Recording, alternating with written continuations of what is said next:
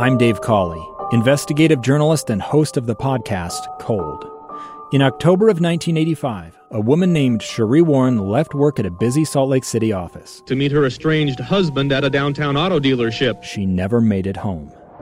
Sheree's car surfaced weeks later in Las Vegas. In the parking lot of a hotel casino. No one knows how it got there. Strange. It was strange. Both Sheree's estranged husband and her boyfriend raised suspicion for investigators. I kind of thought that he might have done something. But no arrests were ever made. In Cold Season 3, we dig into double lives, make new connections in the case, and examine the difficulty raised by reasonable doubt. We want answers just as much as anyone else. They have creeps like that now, too, so nothing's changed. That's the new Cold Season 3 The Search for Sheree, now available anywhere you get your podcasts. Inside Sources. Inside Sources. Inside Sources. Where KSL offers Utah deeper insights on the news. Host Boyd Matheson divides rage from reason and elevates the conversation on issues crucial to our community. On KSL News Radio 102.7 FM and 1160 AM. Earlier today, we broke down the but I'm surprised president's that I kept speech talking. that uh, he delivered in Buffalo today. It was a bit of a tale of two speeches. On one hand, being consoler and uniter in chief, and the other being very partisan and divider. Uh, in chief, but it's just part of a bigger trend and a bigger problem for the president when it comes to communication. Let's begin. Think you know the news of the day? Think again. Well, the president has uh, had some mixed messaging coming out, which I think has created more confusion than clarity, both for his supporters on the left and for those uh, in the center, the center left to the center right. Uh, and uh, we want to break that down in terms of a communication strategy. Again, set aside whether you love the policy or not. There's uh, communicate. Leadership is about clarity uh, and vision, and we're really pleased to have joining us on the program today. Dr. Merrill Matthews is a resident scholar with the Institute for Policy Innovation in Dallas, Texas. Had a brilliant piece uh, earlier this week uh, and we want to break that down a little bit from the Hill. Uh, Dr. Matthews, thanks for joining us today. Well, thank you for having me. Well, let's let's dive into this a little bit. Uh, you made the case uh, and some very specific examples where uh, the president seems to be on on both sides of a of a number of issues. Uh, first, tell us uh, what you think is happening. Why is that happening, and what is the impact? You know, it's a good question, but it's got everybody confused about it because he'll do these sometime in the same speech, uh, and he'll make one he'll make one statement about something and elaborate on it, and just a little later he'll take a different position on something else that's either related to it or maybe uh, uh, you know somehow the but but they're they're just either incompatible or inconsistent policies that that don't make sense. And as you point out, it's got both the left and the right confused as exactly where he is on things. Yeah, and so let's dive into some of those uh, from your piece uh, in the Hill. Uh, you talked about uh, the economy, and on one hand, president saying it's great. On the other hand, it's saying no, it's really bad, and we need to do something about it. that, that's absolutely right. He came out on April 1st with it, with a statement saying record, I'm quoting from him, record job creation, record unemployment declines, record wage gains. People are making more money. They're finding better jobs. And then just on May, after the May 6th jobs report, he came out and said, our jobs, our plans and policies produce the strongest job creation in uh, job creation co- economy in modern times. And so the question is, if if the if the economy is going so well, people getting paid more, there's low unemployment, we're doing really well. Why are we extending these uh, the loan re- the student loan repayment uh, element that started under President Trump when the economy really was tanking because of the pandemic? Um, you're you're still keeping this up, and you know these are these are oftentimes college graduates where the unemployment rate's about two percent among them. Yeah, it's so interesting to see that. Uh, one of the other things that you pointed out, I'm going to play a couple of uh, clips from the president and from the, the press secretary. Uh, first, uh, relating to the the pandemic. Uh, that on one hand, uh, we're still in a pandemic. We need more relief, and then also looking at Title 42, we should let anybody come in. Here's President Biden talking about Title 42.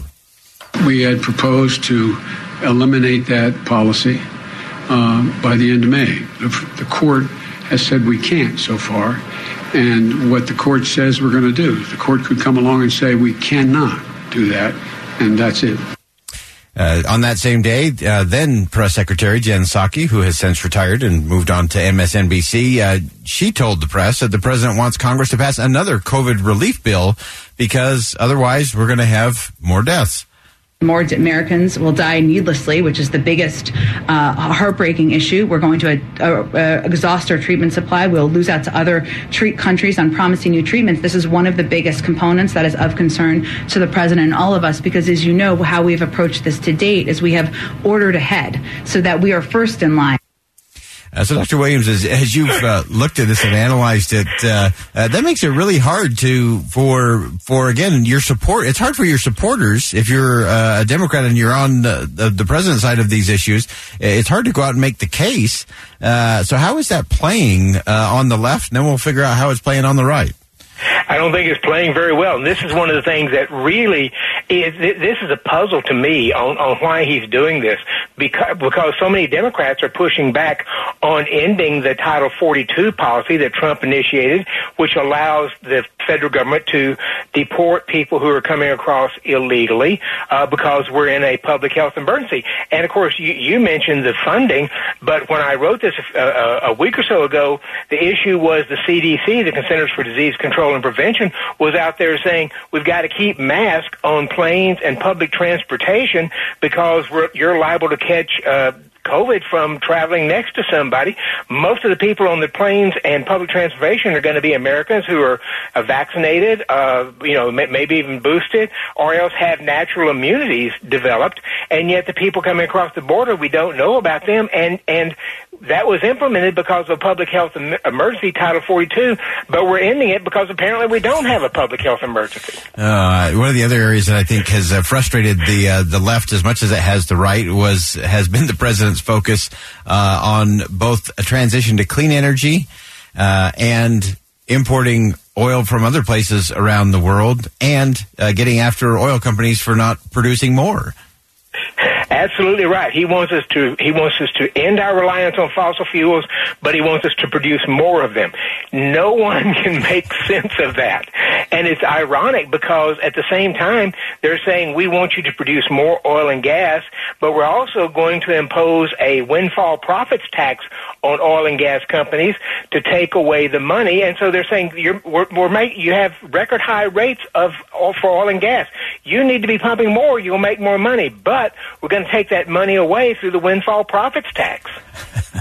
Uh, and then finally, just looking at uh, where the president is in terms of what the uh, administration has done uh, in terms of spending to try to get everyone through the pandemic and get the economy rolling. Uh, and so that's one thing he's uh, taking a lot of credit for. And at the same time, he's he's looking at record inflation, but that mm-hmm. seems to be somebody else's problem. Right. The, the, the president is willing to go out and say you're making more money. It's the increase in the price of labor. He's been calling for that for some time, and and yet he doesn't want to connect that with the increase of every the price of everything else with the inflation.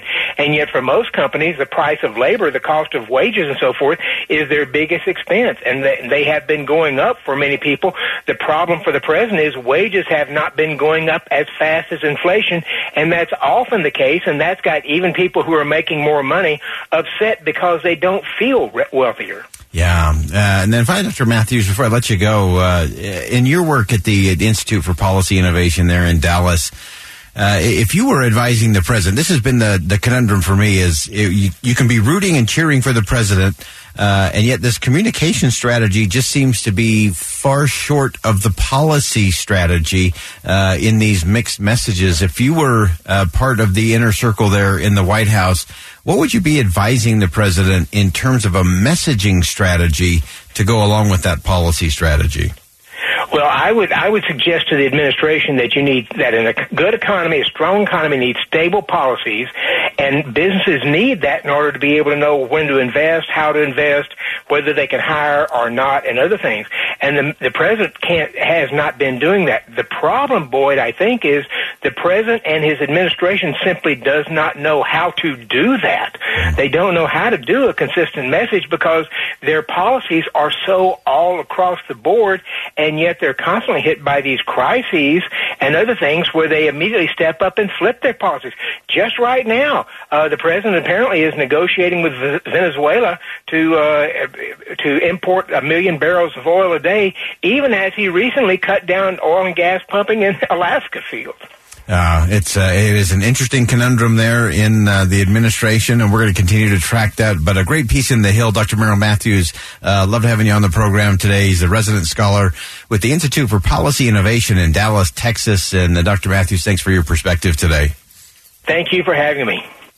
All right. Uh, again, I, I, think the I think the challenge for the administration is the messaging.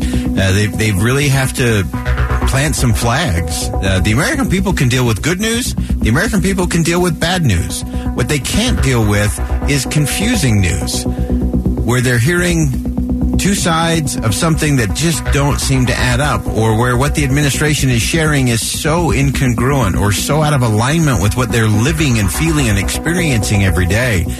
And I think the, the president and his team need to look at okay, here's a very clear vision of the policy strategy. And then we've got to create a communication strategy that's every bit as robust, every bit of as innovative if we're going to get the American people to all get united uh, behind a message and a vision and a direction.